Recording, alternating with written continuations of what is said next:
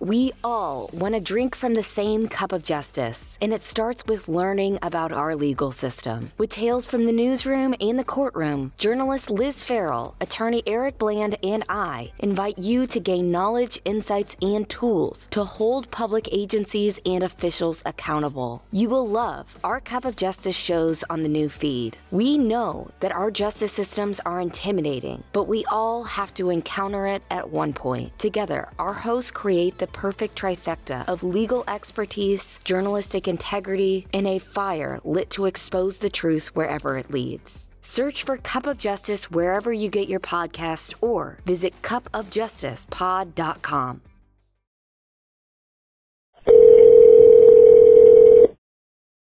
Hello, this is an Amtel operator calling from Alvin S. Glenn Detention Center with a prepaid collect call from Alec. To accept this prepaid collect call, press 1. All phone calls are subject to monitoring and recording. Thank you for using Amtel.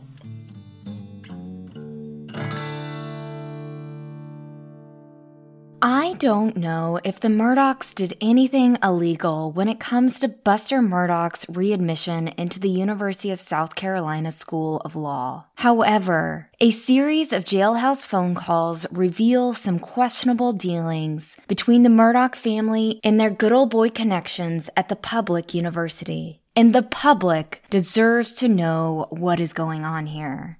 My name is Mandy Matney. I have been investigating the Murdaugh family for more than three years now. This is the 50th episode of the Murdaugh Murders podcast with David Moses and Liz Farrell.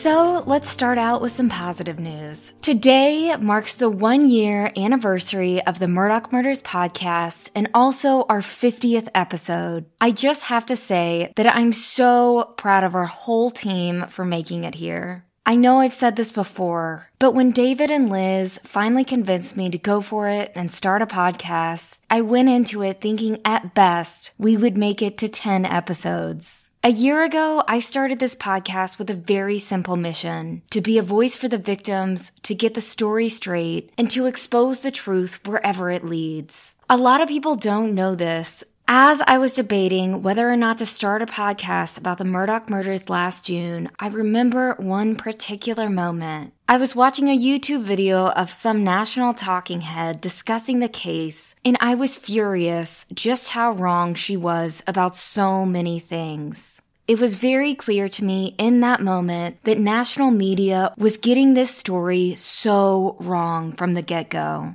TV talking heads were spewing off nonsense theories about how the murders could have something to do with the Beach family or the boat crash victims, which I knew was so absurd. At that point, Liz and I had more than two years of research on the Murdaugh family stored up. And as these false narratives kept appearing in the national media, I knew we needed to take our reporting of this very complicated saga and make it much easier for people to understand.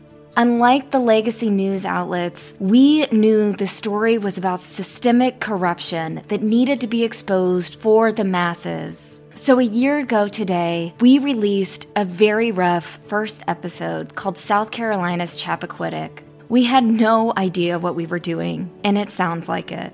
But you know what? I'm so glad that it sounds imperfect. And I love the fact that as more and more people discover the podcast, they can hear our progress through every week. You, the listener, can hear me grow and change as a person and as a reporter, too. You can hear the exhaustion in my voice in those first few months as news was breaking at every turn. You can hear the sadness in my voice as we encountered so many evil forces while doing our investigation. And you can hear Luna barking in the background sometimes.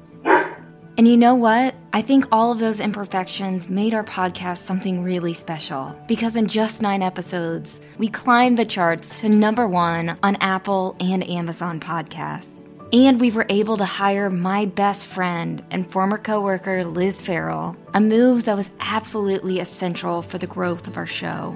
And now, here we are, more than 30 million downloads later, on episode 50. I say all of this because if I could do this, you can too. Large media companies want journalists to believe that they need corporate support to survive. This podcast is a testament of how well independent journalism can work, and there is absolutely a future for this type of investigative reporting. That anyone who is willing to do the legwork can start a podcast from their kitchen table that will be heard by millions around the world. So thank you to all the MMP fans out there. Thank you for supporting us. Thank you for believing in our mission. And thank you for sticking with us week after week. We obviously don't know what will happen to this case or what's next for us. But at the end of the day, we are proud of what we've built in the last year. So thank you. So, for episode 50, we're going back to the tapes. In the last episode, because we got the tapes less than two days before our deadline to publish, we didn't have the opportunity to do a deep dive into some of the bigger themes that we noticed while listening to more than a hundred conversations between Murdaugh and his family members. In the first round of tapes that we reported on back in February, we talked about how Alec and Buster had a lot of interesting conversations about his possible readmission into law school. Remember, the Wall Street Journal reported last year that Buster was asked to leave the University of South Carolina Law School in 2019 following a cheating scandal. USC Law is what people around here call it, but it's not to be confused with the other USC on the West Coast that also happened to have a major cheating scandal involving privileged students. Anyways, we couldn't figure out what happened with Buster's law school status just from the first round of phone calls that we got. As a reminder, what we gathered was it seemed like Alec had paid well-known political attorney Butch Bowers $60,000 to do something in connection with Buster's readmittance into law school. But there was a lot of things that just weren't clear here.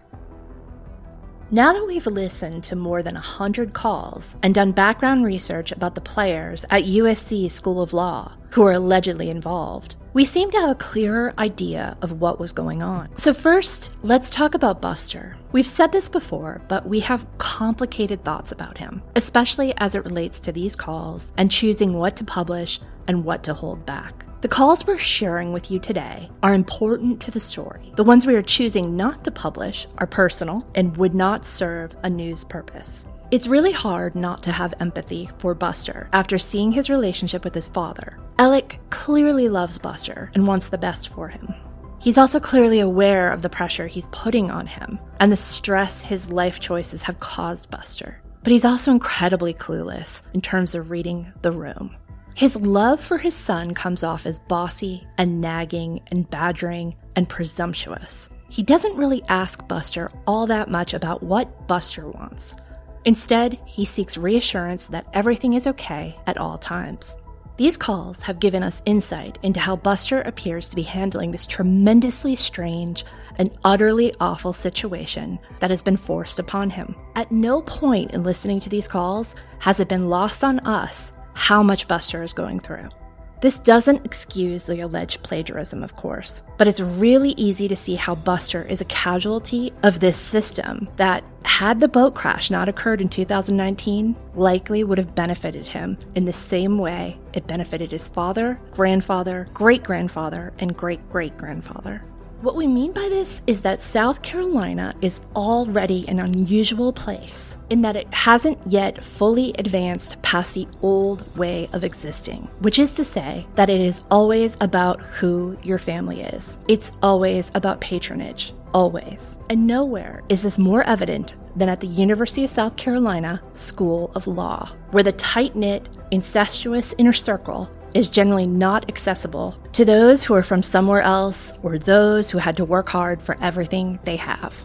You might have noticed that Eric Bland is not from here. Mike Hemlep is not from here. Justin Bamberg is the son of two law enforcement officers. And Mark Tinsley, if you were to do a little research on him, you'd find out that his secret to success has been that he studied hard and works hard. These are just some of the lawyers who have been sticking their necks out and going against the grain in this case. This is important context, though. To some people, the root of this evil when it comes to attorneys like Alec Murdaugh, and when it comes to that inner circle of attorneys in this state, either starts with or is made worse by the university and the law school's politics. To give you a little taste of this, we wanted to introduce you to Dr. Eddie Floyd who is the longest serving member of the university's powerful and very controversial and very insular and very ethically challenged in some cases board of trustees. So Dr. Floyd is 87 years old. He's been in a bunch of trouble with the legislature because of his role in the hiring of a really controversial university president who we will not go into in this episode, but highly recommend you Google. We also recommend you Google Dr. Eddie Floyd and Adolf Hitler painting and watch the video that was done by the state newspaper. Anyway, in March of this year, Dr. Floyd was one of several unopposed board members seeking re election for another four years. During that hearing, State Senator Dick Harpootlian, yes, that Dick Harpootlian, grilled Floyd on his role as a board member. Now, see, Floyd and others are notorious for interfering in the daily operations of the school and putting department heads in precarious situations by insinuating their opinion on them or hinting at the need for favors. So here, Floyd is explaining to Dick how that works.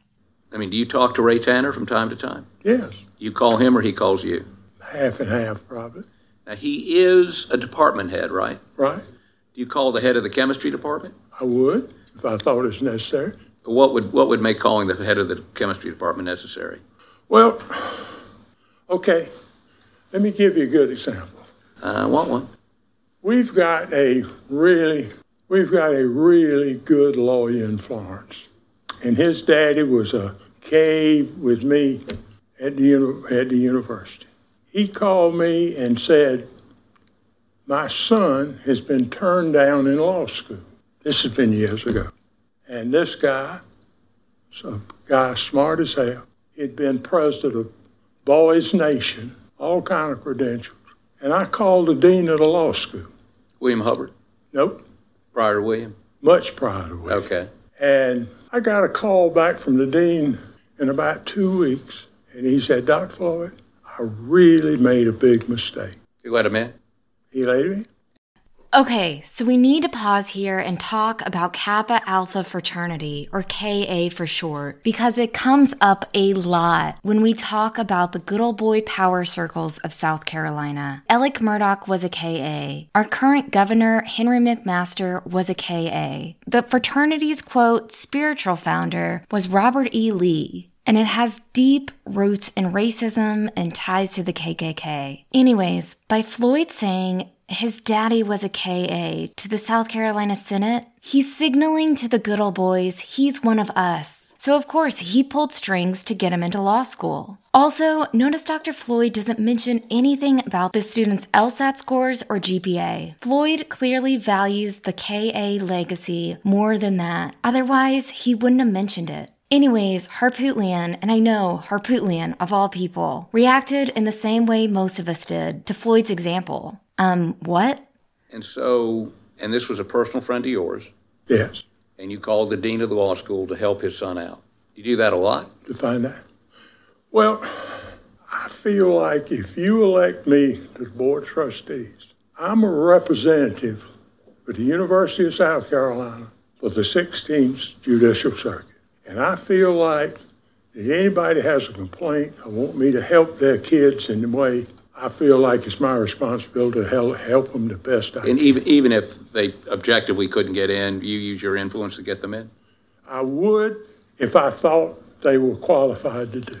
Even though their SAT scores and, and rankings in their high school class didn't qualify them, if you felt that they should get in, they should get in, correct? Well, I found out, I, I, first thing, first thing is you got to check to find out what they tell you is the truth. Well, And if the parents, if the Right. parents call you, majority of the time, it's not exactly what the facts are. But I've, I've got a secretary that I, that I hire full-time that does university things. So, so that does what now? University what? Thing, I mean, you know. Oh, yeah, okay. But I, I guess what I'm saying is you get a call from somebody, you know the family, good family, comes from good background, kid got turned down by USC Law School or undergraduate school. You do what you can to get them in. I do what, yes. Yes, okay, that's all. Thank you. And there's your taste of how things seem to work at the University of South Carolina. Which brings us to one more person you need to know about, and that's William Hubbard. FITSNews founding editor Will Folks once described Hubbard this way He's a guy so corrupt, South Carolina lawmakers have previously had to draft legislation in an effort to contain his unethical, self serving behavior. So, Hubbard became president of the law school in August of 2020. Less than three months after that, he was already in the news because he had accidentally emailed the entire law school the confidential scores from that year's bar exam results, including the names of those who flunked it. Major snafu. Now, from what we've been told, Randolph Murdaugh III tried to get Buster readmitted into the law school, but the interim dean of the school was like no, which is frankly surprising. And we'll be right back. Thank you for listening to the Murdaugh Murders Podcast, the show that started it all. These 93 episodes will take you on a journey of twists and turns, ups and downs, tears and belly laughs. In this first podcast, we expose the truth wherever it leads, give voice to victims, and get the story straight. We continue this mission with our newest evolution True Sunlight. Luna Shark's True Sunlight podcast is the antithesis of true crime. True Sunlight values accuracy over access journalism. True Sunlight is shed with empathy, not exploitation. True Sunlight is the intersection of journalism, true crime, and systemic corruption. We continue to shed light on Stephen Smith's case and Alex Murdaugh's co conspirators. But also, we like to take deep dives into other cases around the country. True Sunlight empowers listeners to understand their legal and judicial systems with our unique brand of pesky journalism. Listen to True Sunlight wherever you get your podcast or visit truesunlight.com to learn more.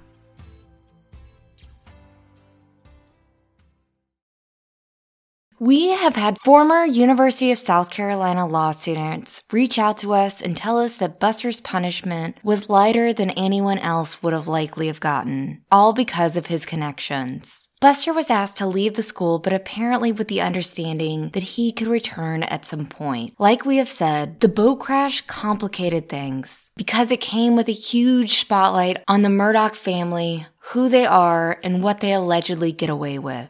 According to the jailhouse calls, Buster was readmitted to the school, and from October through the end of December, he and Alex were trying to figure out a way to get the terms of his readmittance adjusted more to their liking. We're going to give you the whole story here because it'll be easier to follow along. But here is what you need to know before we start the calls. As a part of Buster's agreement to return to the law school in the spring of 2022, there were four or five contingencies. One of them was that he'd had to retain the GPA that he had when he was ejected from the school in 2019. Another is that he can never run for office with the student bar. And another is that he has to meet with an advisor every week to get help with his homework. Now, Alec and Buster want to change the GPA requirement. Buster wants to start fresh in the fall. He's especially concerned because if he can't work at PMPED, which obviously he can't because that's not a thing anymore, he's gonna have to get a high GPA. That is literally something that he says and he considers.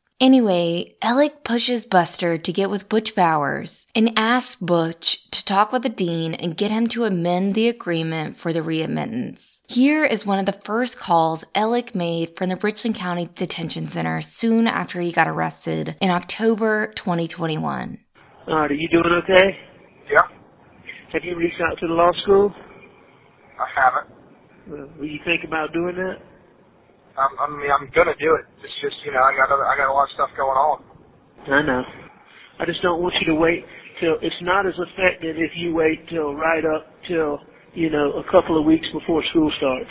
No, I mean, my my goal, you know, at the very least, I was my, my goal is to do it in November. Uh, you know, probably earlier rather than later. I just, you know, I got to get some time where I can I understand. I think that'd be a good plan. I think that'd be a good plan. While it's not exactly clear what Butch Bowers did for $60,000, in this November 16, 2021 call with John Marvin, Alec tells us how he regards Butch, which is as a political operative. This is obviously a clue into why Alec might have hired him to handle Buster's readmittance. So, well, this is uh, this is a strange topic, but I've mentioned to you before. There, there are going to be some people that want to pay um, for books or or or interviews and things of that nature. I understand. Do you know? Do you know of an attorney that, uh, like a media style attorney, somebody that could get to get to get to handle it in the proper manner so that it's not exploited by anybody or? I have no idea. Absolutely. How about no how about idea. that guy Butch? I he- don't would he- know. I think I think Butch could probably help you find the right person.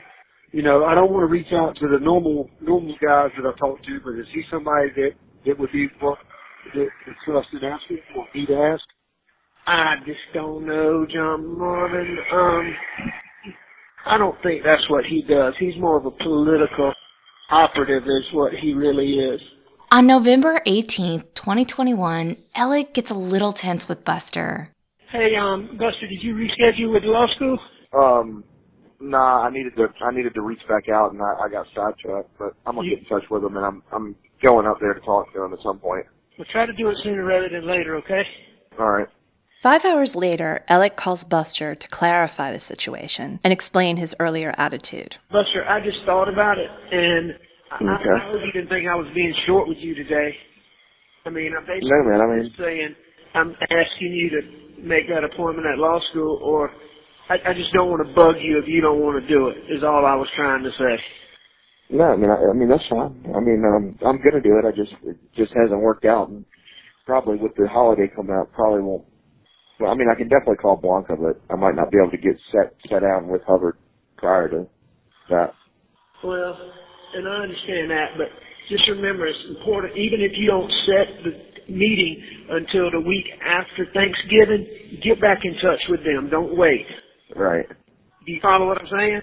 Yeah, I do. Because I really am telling you, I, I think it's important that you have that meeting sooner rather than later. Okay. And I mean, you were in good shape in November. I think you're still in good shape, but I think you want to have it. If if if he doesn't have time the beginning of next week because of Thanksgiving, you want to get it set that first week of December. Yeah, no, I mean I, I don't I don't disagree. On November 30th, Alec tells Buster that this is it. He has one chance at this law school thing now. Obviously, Alec is aware that his political capital in the state is draining. He is spending his very last Murdaugh money on this. We are not sure of the significance of this call in terms of what might have changed for Buster. Did he not have the go ahead to re enroll before and now he has it? At no point before this call did Buster or Alec mention the conditions, but after this call, it's something they talk about regularly. Okay. And Buster, you need to get ready for this law school now. Okay. I understand. I mean, you got to really buckle down, and you got to. I mean, you got to treat it like a job. You're gonna have to read these cases two and three times if you don't fully understand them. I mean, you're gonna have to treat it like a job. I understand. You promise, Yes. because you know there's not gonna be another chance. I know. I mean, no way is no way, shape, or form is there gonna be another chance. I understand. You do truly understand that? Yes. All right. This next call from December 1st, 2021, is one of our favorites because of Alec's advice on how to write a nice note to the dean. We definitely feel Buster's pain in this call. You might remember it from episode 33, our first episode about the jailhouse calls. We're replaying part of it now so you can see where it fits in to the timeline of the mission to get Buster back into school. And um, and if I don't hear if I don't hear from him, I might get in touch with Butch to see if you can if you can call him and say that I've been trying to get in touch with him. All right. Is Butch paid all the money that he was owed? Yes. Okay. Up front, and, and he it, was- he it was up front, and it was it was thirty grand up front and thirty. I know If with he a was- contingency on if it was successful. I'm just making sure I don't want to call him if he got have the shit he has. supposed to have. Nah, he he he he knows he's totally paid. I mean, would he be willing to do something like that? You think? Absolutely. But I would do it yourself first. I'd just say, hey, just following up. Um, you know, the holidays. No, I will be But I mean, if he doesn't, if he doesn't answer me by the back end of this week, and we get into the middle of next week, then something's got to be done for me to reach That's what I'm saying. When do classes start? January the fifth. Fifth? Yeah, Yeah. that's why. It really, you need to send it tomorrow, and if you haven't heard from him by Friday, um, and I'd say something real nice, just like, hey, just following up on my email. I know this is a busy time of year, but was hoping we could meet soon, just like that. Remember that phone call? We do. The next day, Buster updates Alec on his conversation with Butch. Notice Buster brings up terms when it comes to his law school readmission status. I was just seeing, was that him? No, it wasn't. But I ended up getting in touch with him anyway. Okay, what'd he say?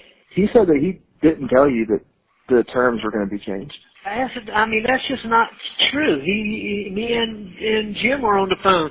So what's he saying in, if you start in the fall? Well, I started thinking about it, and he said that he didn't specifically say the terms would be changed. But then I thought about it more, and I was like, well, if I if I do do it in the fall, then they would have to change because you can't make someone take count. But you know, if I were to take it, then what I would do in there would have to count. That's what we need to find out. He he said he didn't s- tell me that you would that he thought you could start fresh in the fall. Well, no, he said I could start in, in the fall, but he said that he wasn't aware of any amendments being changed to the agreed upon terms.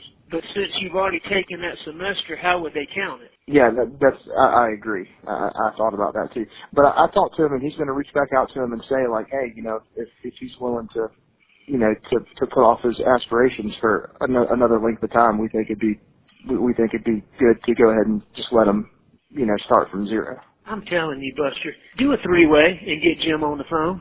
Quick note here. We've read the jail handbook several times. Three way calls are against the rules. We will talk about that in another episode. Why? Just I want to see if I'm crazy or that's what he told us. Jim's in a meeting. I can't. I, Jim, I was texting him. I wasn't doing anything else. So, All right, I swear that's what he told us. well, I mean, there's obviously just a lapse in communication, or maybe you assumed it. I don't know. Which I think it's easy to assume now because No, man, I'm telling you, because I, I it made no sense to me, and I was like, I'm just telling you. That's what he. Uh, I'm telling you. All right, let me let you go. I'm gonna try to call you back a little later. It sounds like you're busy. I just want. well, I mean, I'm I mean, I'm I know how much I put on you and how much pressure there is on you, and I just want whatever's best for you. This is one of the few times Alec acknowledges an awareness of what Buster might be experiencing as his son. It seems to energize Buster because he begins to talk more about what he wants to do. well. I can go ahead and tell you that if if the terms are changed and if You don't have that's to the make case, an extra high GPA. yeah, and then I, I see myself probably going with that. But if the terms are not changed, then I'm Wow. going to do it now because there, there's no point. I don't disagree with that. I think that's logical thinking. And, I mean, I think you can go there and do real good, but it's going to be hard for you to get a high GPA because, you know, like, Because of how low the one is, I, I understand. that's right. So even if you made 4.0s for, for, for five semesters, that still the highest you could get up to would be about a three. Ah, math is hard sometimes. But Alec continues. You know, I'm, I'm just using that as an example. Sending them right now. What? Nothing. I'm, I'm listening. All right. I, I I can tell you're busy. I'll call you a little bit later. I love you. Is is is is um Butch gonna give you detailed options? Buff. Um, um, hang on one minute. They're um, yeah. I mean, he, he's got my cell now. I have his cell, and he said he'd be in he'd be in communication with me whenever he hears anything. And is he gonna reach out to them to find out? Yeah, I told him. You know, what I told him is, I told him what you said on the phone, I was like, listen, I just got off the phone with Dad. He said to get in touch with you. Dad said that that, that he thought that Hubbard said that if I were to wait and go in the fall, then all of my, you know, repercussions as far as GPA and everything would be amended, and I could start from scratch. And then he said, well, that's I don't really.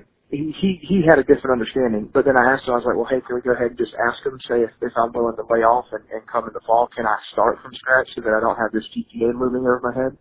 Okay, so it's kind of hard to tell what's going on here, but after listening to this phone call several times, it sounds like Buster was getting back into law school, but not the way that he wanted. He wanted to be able to start fresh with a new GPA. And likely he failed all or most of his classes due to the alleged cheating scandal back in 2019. It sounds like Buster not only wants Butch Bowers, the powerful attorney, to get him back in, he wants Butch to get him back in with a clean slate. We're pointing this out because it seems lost on them that he should feel so lucky just to get back into school. In the next call from December 5th, Buster and Alec are even more explicit about the stipulations from the school and how Dean Hubbard seemed willing to change them for him. This is the call where Buster mentions the firm and the need to have a high GPA if he isn't going to work there. I spoke to Butch a couple times on Friday, and he was supposed to be getting in touch with Hubbard.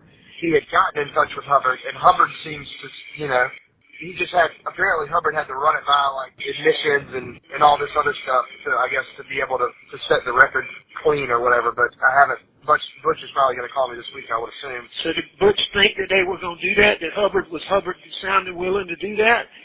Uh, yeah, Butch seems so. Butch said that he was, you know, he he he says that, that he's cautiously optimistic about taking the restrictions off of you of making a 2.55. Yeah, correct. Just now, if they do that, Go ahead. It seems to me like they have to because they can't they can't offer me to come back in the fall and then I do everything in the fall and they're like, well, I know what you did, but this is still your grade. Yeah, you say you go make a three two, and they say, well, you still got this. I, I, that doesn't make Yeah. sense either. Now, if they offer you that, Buster, to start fresh, do you think that's the thing to do? I do. I do think that's the thing to do. I definitely think it's the thing to do. Um, No especially question. given the scenario, you know, me not knowing if I'm going to go back and work for the law firm, you know, I need my grades need to be as high as possible so that I, if I want a different job, I can get one. No doubt. And that'll allow Um, you to do that. I, I, I, don't make up your mind till you know all the details, but I think that's a good thing.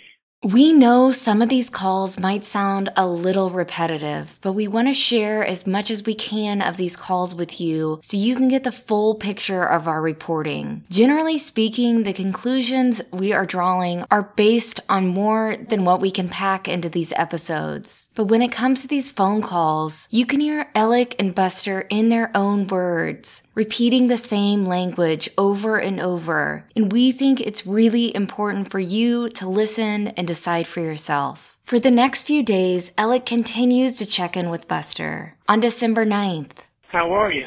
I'm good. How are you? I'm okay. I'm okay. Did you hear from Butch? Um, no, I um, I texted him today, and I've and I've called him once, and I haven't I haven't heard from him. Okay. Good deal. on December 12th, Hey, did you ever hear anything from Butch? Um, I spoke to him last week, and he said he hadn't he hadn't What? heard from Hubbard, and he said he no, well, I'm supposed to hear from him this week. Okay. All right. on December 14th, Have you heard from um, Butch? Um, no, I sent Butch a text message today, and I haven't heard from him. But tomorrow, I'll probably start, you know, kind of, All right. you know, kind of bothering him more. I try not to bother him too much. On December 22nd, Buster starts to get a little indignant about the situation. Now, we want to mention here that we're not entirely sure who is dropping the ball here. Is it Butch? Is it Hubbard? Does the law school not want the bad press if they readmit Buster? Or is it Buster? And if it is Buster, does this mean he has simply been appeasing Alec this whole time and isn't actually interested in going back to law school? Everything okay? Yeah, everything's fine. Have you talked back to Butch? Uh, yeah, I talked to Butch on Monday, and he said that he's, you know, working to get in touch with Hubbard. I mean, shit. You know, you're two weeks out. Well, I mean, I'm just gonna, you know, I mean, I told Butch, I was like, well, look, man, it's not like exactly I can be told on the 31st that I go to school on the 5th, and he's like, I understand, and he, he seems to think due to the delay that, that the, The you fall know, that- situation's going to work out. Yeah, I mean, because I'll, I'll just tell be like, look, man, you fucked this all up. I can't come to school with four days' notice. Uh, I know, but you can't tell him quite like that. Well, I mean, no, you can't. You can't tell. I mean, I, you know, I mean, I understand you need to be on the good side, but push comes to shove, I've got a, a letter that says I've been accepted, and they don't want that PR going out there. Um, I mean, I got valid, you know, hard copy proof. no, I know. I know. And, um, there was something, I, I will tell you this. I think Butch is good at. I think he's as good as anybody at this. So we don't know what he's saying about valid hard copy proof, or they don't want that PR going out there. But it seems important in figuring out what is going on here with Buster. And what exactly is Butch good at? And why won't he just say it? The next day, Buster finally snaps back at Alec. Buster, have you talked to Butch? no, I haven't been able to. He hasn't responded to you? Nope. Alright, you need to send him a text that All right. says, Hey Butch, getting into a pinch here. Do you think we can find out something today? Classes are supposed to start on the, you know, something, something along those lines. Are you comfortable doing that or not? Yeah. All right. Well, you need to hang up and do that so he has time to call you back. Today being a Friday. I mean, Monday is uh Second. third. Third. And classes start when? Wednesday. I mean, you need to send him a text today telling him that. I mean, but I'd, I'd be remiss to say that. I'm pretty sure he knows. Well, I mean, Buster, baby, I'm not trying to put pressure on you, but you just can't. I mean, you, you got to take a little bit more of assertive thing and put a little bit of, you know, polite pressure. Don't assume what I do. You got no idea how many times or whatnot of the extent that I've taken to get in touch. I don't, I don't mean to say that. I'm just saying he's coming up Wednesday. I mean, have you been putting pressure on him? I mean, define pressure. I've been, been trying to get in touch with him. You've been asking. I'm not yelling at him, saying like, "Hey man, if you don't, if you don't respond, I'm gonna be pissed." No, I mean, I wouldn't. I definitely wouldn't say that. But I would. I would text him if you haven't, and say, "Look, classes start on the fifth, or, or you know, hey Butch, just following up again." You know, that way you say, "Just following up again." Uh, classes start on the fifth. Getting in a real pinch. Could you please give me a call? On December 29th, Alec gives Buster one of his fatherly don't be bashful talks, and he again talks about how much Butch has been paid to do this for them, whatever this is. Are they paying Butch to be his official law school readmission advocate? Or is the money just to make phone calls to the special connected people at the top? Or is it something else altogether? Again, these calls are showing us that Alex still thinks he has enough power to work the system in his favor, even from jail. Have you heard from Butch? No, I'm sending him a text. I've been telling him to do that to and I can't. I can't, I can't You need to call him. that. You need to call him and and, and bug him. Well, I can't exactly bug him because you know, I mean, I ain't, he, he, he ain't got nothing for him, and I can't give him anything. No, but he's already been paid to do this. Yeah, well, this wasn't really part of the. Sure it was. This is absolutely, he's been paid for this. You don't worry about this. He's been paid very well for, for all of this. I mean, this is part of that same thing. And, you know, until they tell you they're going to let you come in the fall, you need to be planning on starting. When do they start? The fucking fifth. Huh? The fifth. I mean, I hate to say it, but you need to be planning on starting. There's just no way. I mean, I'm, I'm, I'm, I haven't been mentally engaged in that. There's just no way. And, and he should know that. Hubbard should know that. This is bullshit. I don't know that they care. Try to call Well, Butch tomorrow. Like, Don't don't be bashful about it. Well, I mean, honestly, if it goes south, I mean, I'm just gonna have to tell him like, look, I got to start in the fall. I'll just, I'll, I'll start in the fall and have the penalties confused because I mean, I'm, I'm in no mental place to do it. I mean, I haven't thought about it once. Uh, I mean, I definitely understand. I mean, this is, I mean, it's just fucked up. You know, the more pressure, the the longer they wait, and you aren't ready, then you know, then then they, it's easier for them not to do it. So you need to at least act like you're ready. When you tell Butch, you know, hey man, I got to be finishing, I got to be getting ready for this. I need to know. You need to you need to put a little bit of a very nice pressure on him tomorrow. Do you want me to get Jim to call him?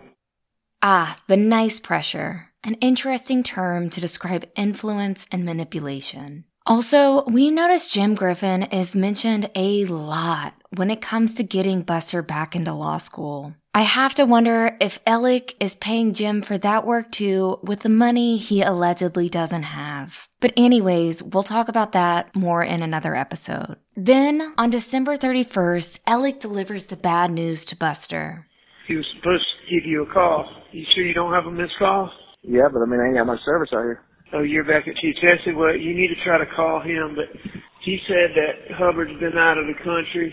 He just got back. He just talked to him, and that they have met, and that they have decided that they're going to delay your admission. Now, I'm not sure they. I mean, I'm not sure what they can do that, but I'm not sure what you, we can do about it. You know, I mean, I mean, what, if you fight it and win, they're, they they say it's not in your best interest to start law school this semester. didn't want to.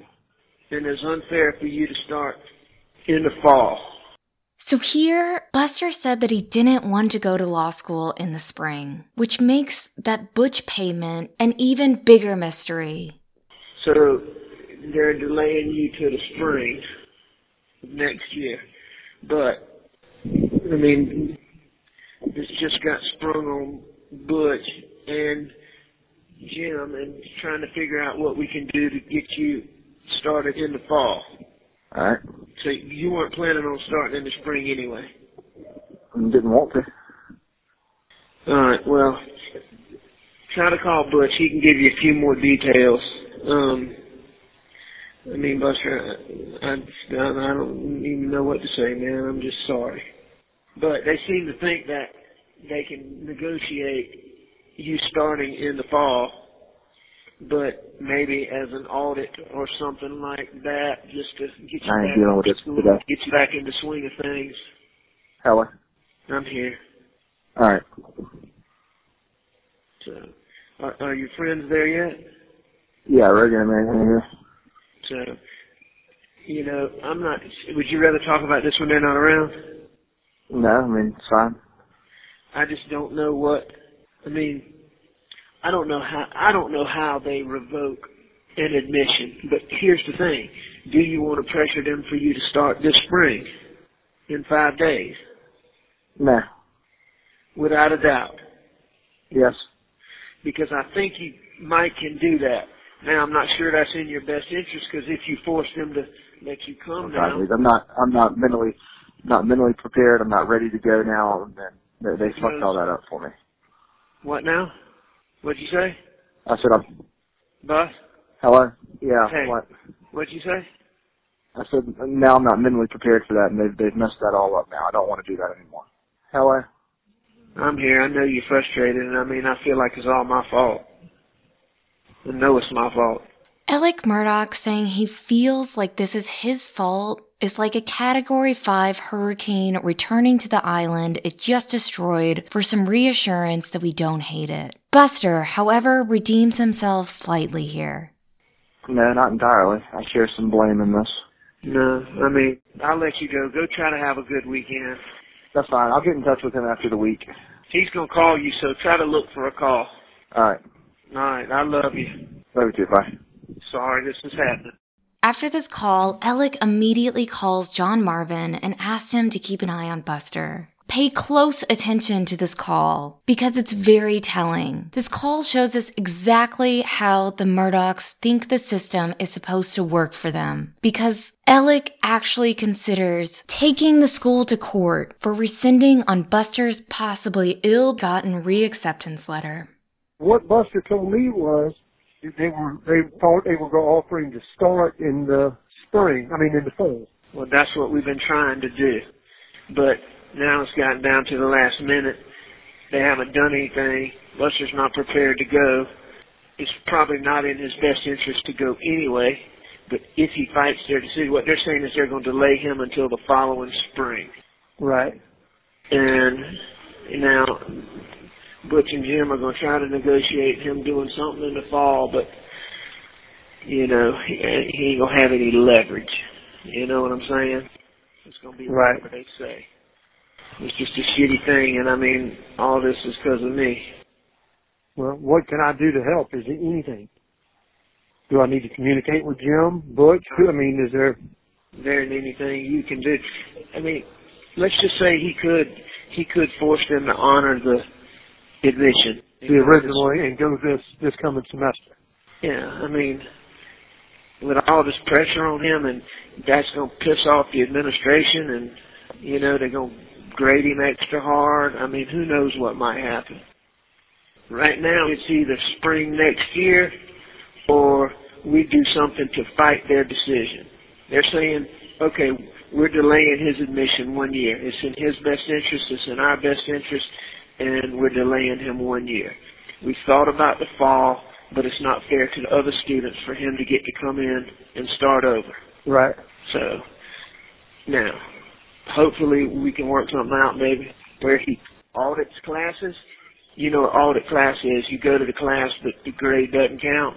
No, I didn't know that, but and that way maybe he could get back in the swing of it in the fall and do, you know, go to school, get back in the swing of it, redo those classes that he did poorly in, even though it wouldn't change his grade, it would change his knowledge base and make it better for him starting the second semester maybe. Right. But the bottom line is, the only choice right now is on a Friday, New Year's Eve, classes start on Wednesday.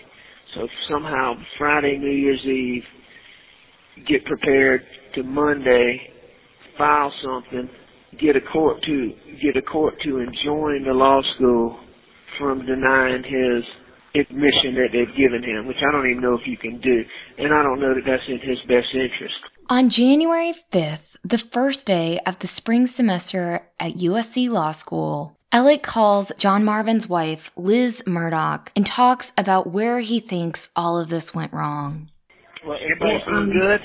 I'm, I, I told, I, I should have told y'all, but I didn't really think about it. But I got flustered when all that shit went on with Buster, and they changed at the last minute on that Friday. But basically, all you know, they were on lockdown because people were off, you know, the weekend and beginning of um, all during Christmas and New Year's.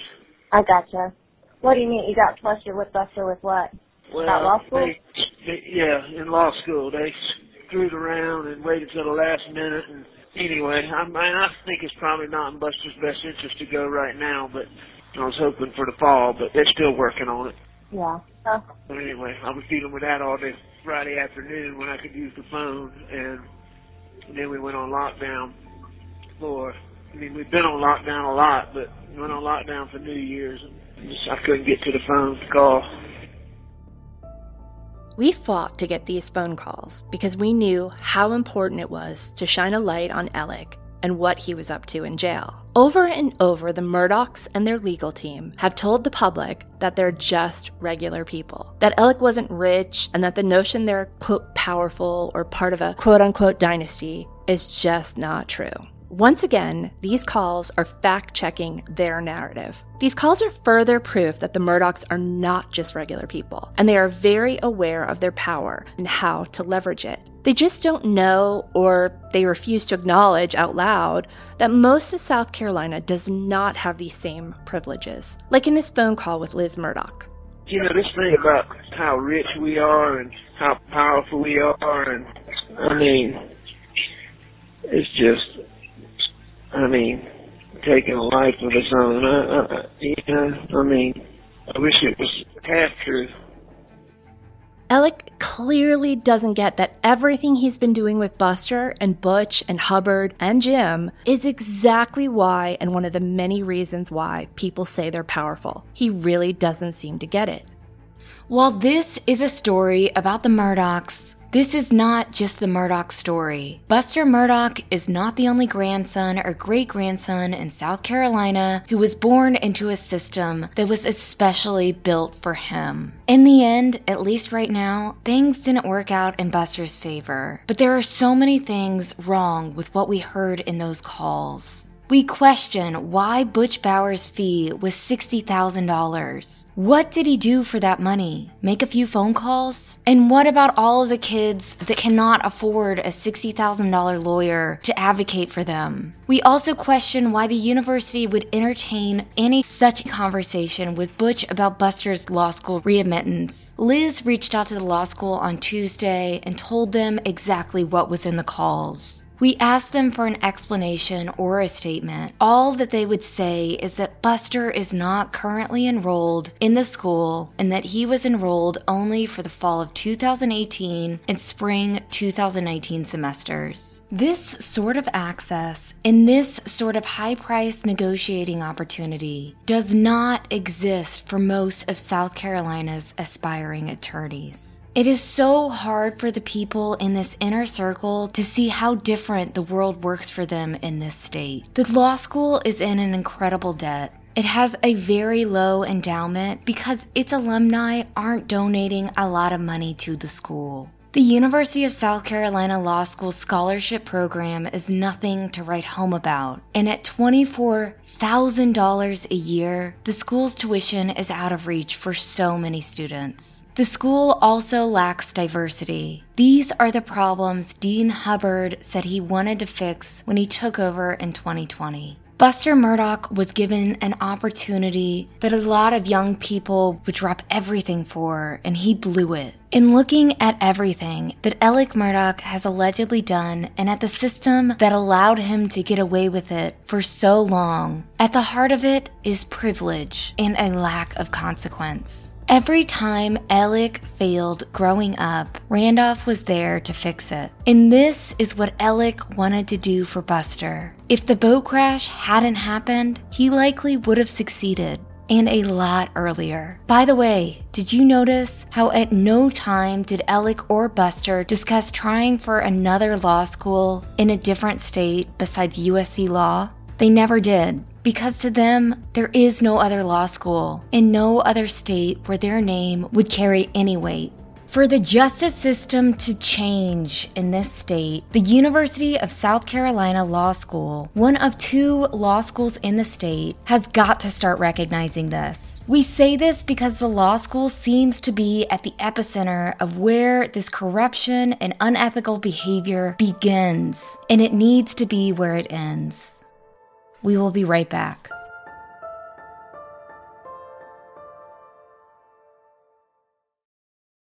On Thursday, June 16th, attorneys Eric Bland and Ronnie Richter hosted a beautiful event to celebrate Gloria's gift, a new foundation in Gloria Satterfield's honor that will bring joy and hope to Hampton County for so many years to come. I was honored to speak at the event.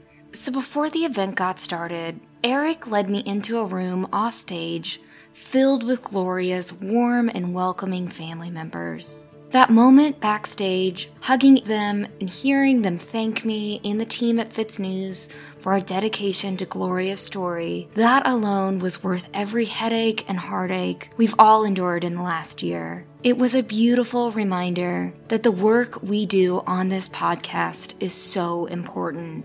Out of all of the speeches, I want to share the inspiring and sincere words from Ginger Harriott, Gloria's sister. On behalf of my sister Gloria and our family, I am proud to join them in announcing a non-profit foundation to honor Gloria Harriott Satterfield. Most of you don't know the struggles Gloria faced during her life and the hard work she endured not only to provide for her boys and herself. She had a full, pure heart of kindness and love for everyone she met. She was so much more than just a housekeeper for the Murdaughs, as she has been portrayed in the news. She was grounded by her Christian faith, which called upon her to live in the service of others. While we mourn her still today, of course you can see, we will honor her with this foundation to help others and cement her legacy as a person whose enduring faith inspired her to love and help others. A giving heart is a loving heart, and it's time we all focus on healing and sharing love. Our family has shed so many tears this past year, and to be certain, we have been betrayed, let down, and very saddened. After having fought the good fight for justice, we choose now to shift on the focus to making sure that Gloria's lasting legacy will not be that of a victim, but will indeed that be of a champion of love and charity. As we stand here today, we envision Gloria smiling down on us as we form Gloria's Gift Foundation, foundation in her memory of love and kindness. I will now share with you a few words that people share with me about their memories of Gloria. Gloria came from a large family. They filled nearly two pews with their family alone. They were simple family with strong spiritual roots and were taught the meaning of dedication, loyalty, commitment, and responsibility. She was humble and she was a southern lady filled with gratitude and grace. She enjoyed talking to others and would always end with a hug and a smile. I remember her soft tone of voice filled with care and genuine concerns for everyone. I will miss running into her and catching up, and of course, those special hugs. Gloria's legacy will continue through her family. Ginger brought Gloria's legacy to life in a way that really no one else has done. I really loved this part of her speech. I could talk about Gloria all day. She was my best friend. She was honest, she was kind, she was caring, and a true friend. She was a hard worker and always saw the good in everyone. Gloria was a person of her word. If she told you she was going to do something, she did it. Gloria struggles, but always kept going. Well, I would either call her up or she would call me up and we'd say, Bo, let's go somewhere.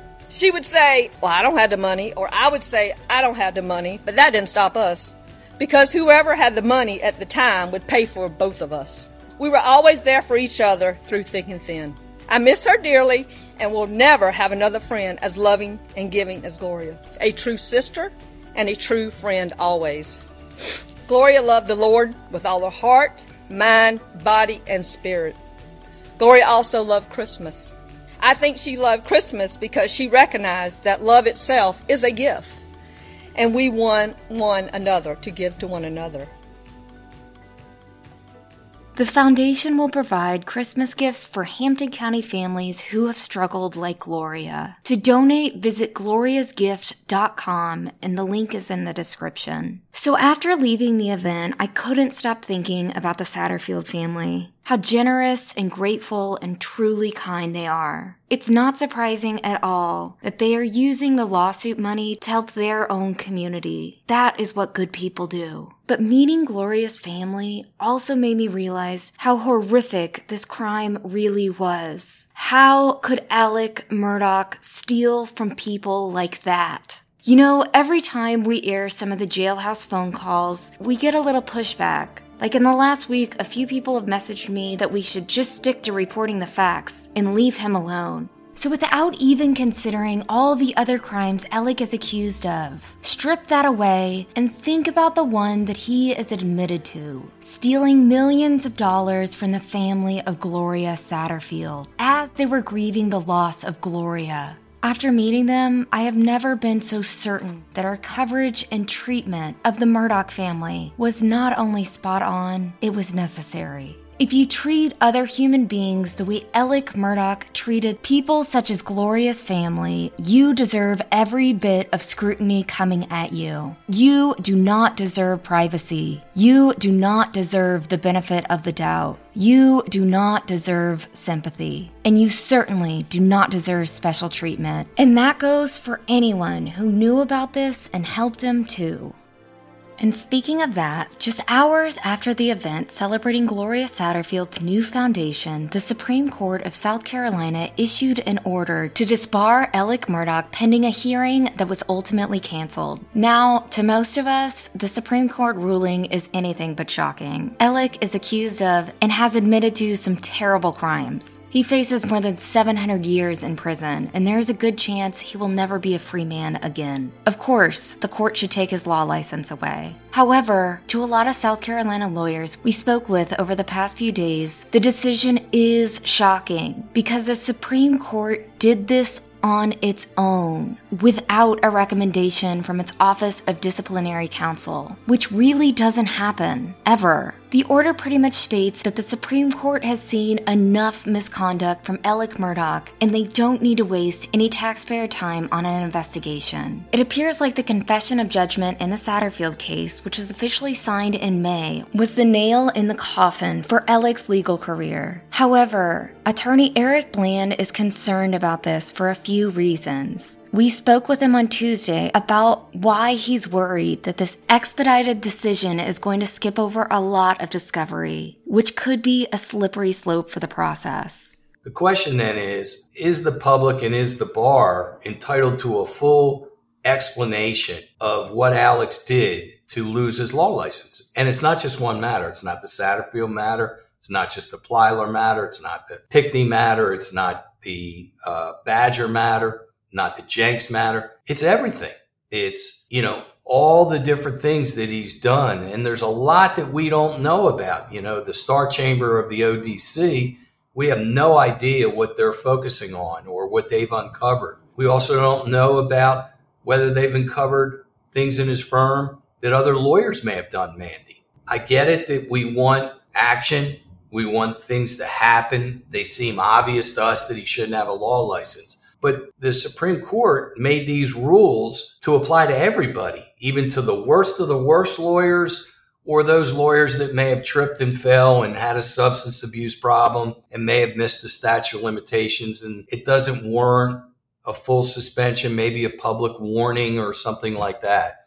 So anytime we deviate from rules, it scares me as a lawyer. And I get it. I'm not really sticking up for Alex here. I'm more I'm sticking up for the process.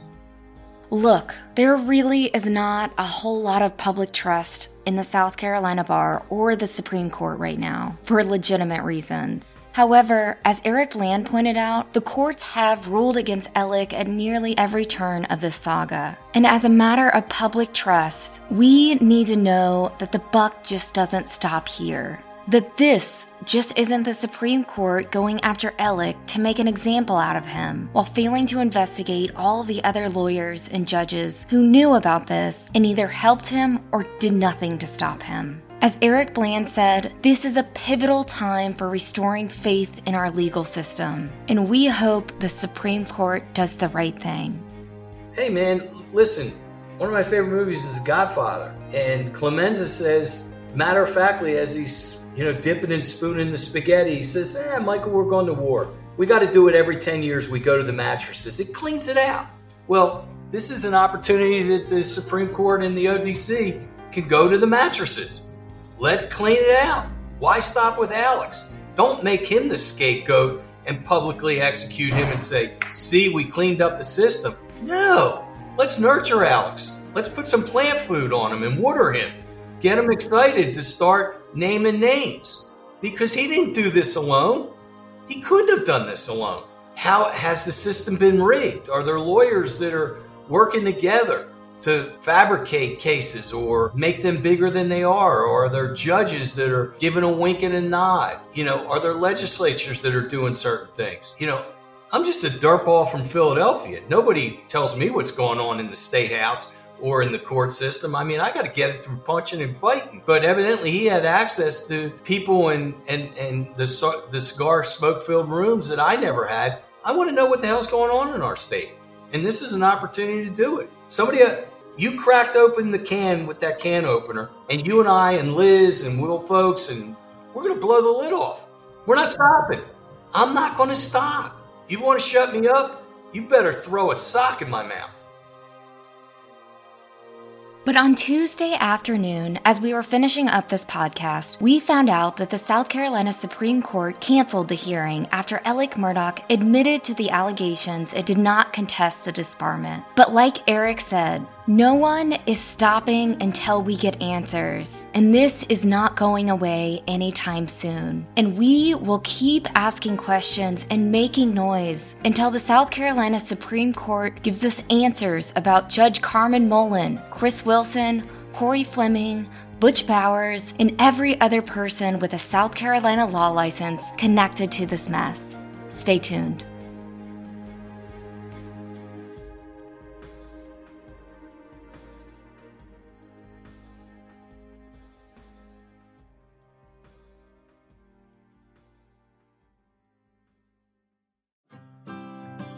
The Murdaugh Murders podcast is created by me, Mandy Matney, and my fiance, David Moses. Our executive editor is Liz Farrell. Produced by Luna Shark Productions.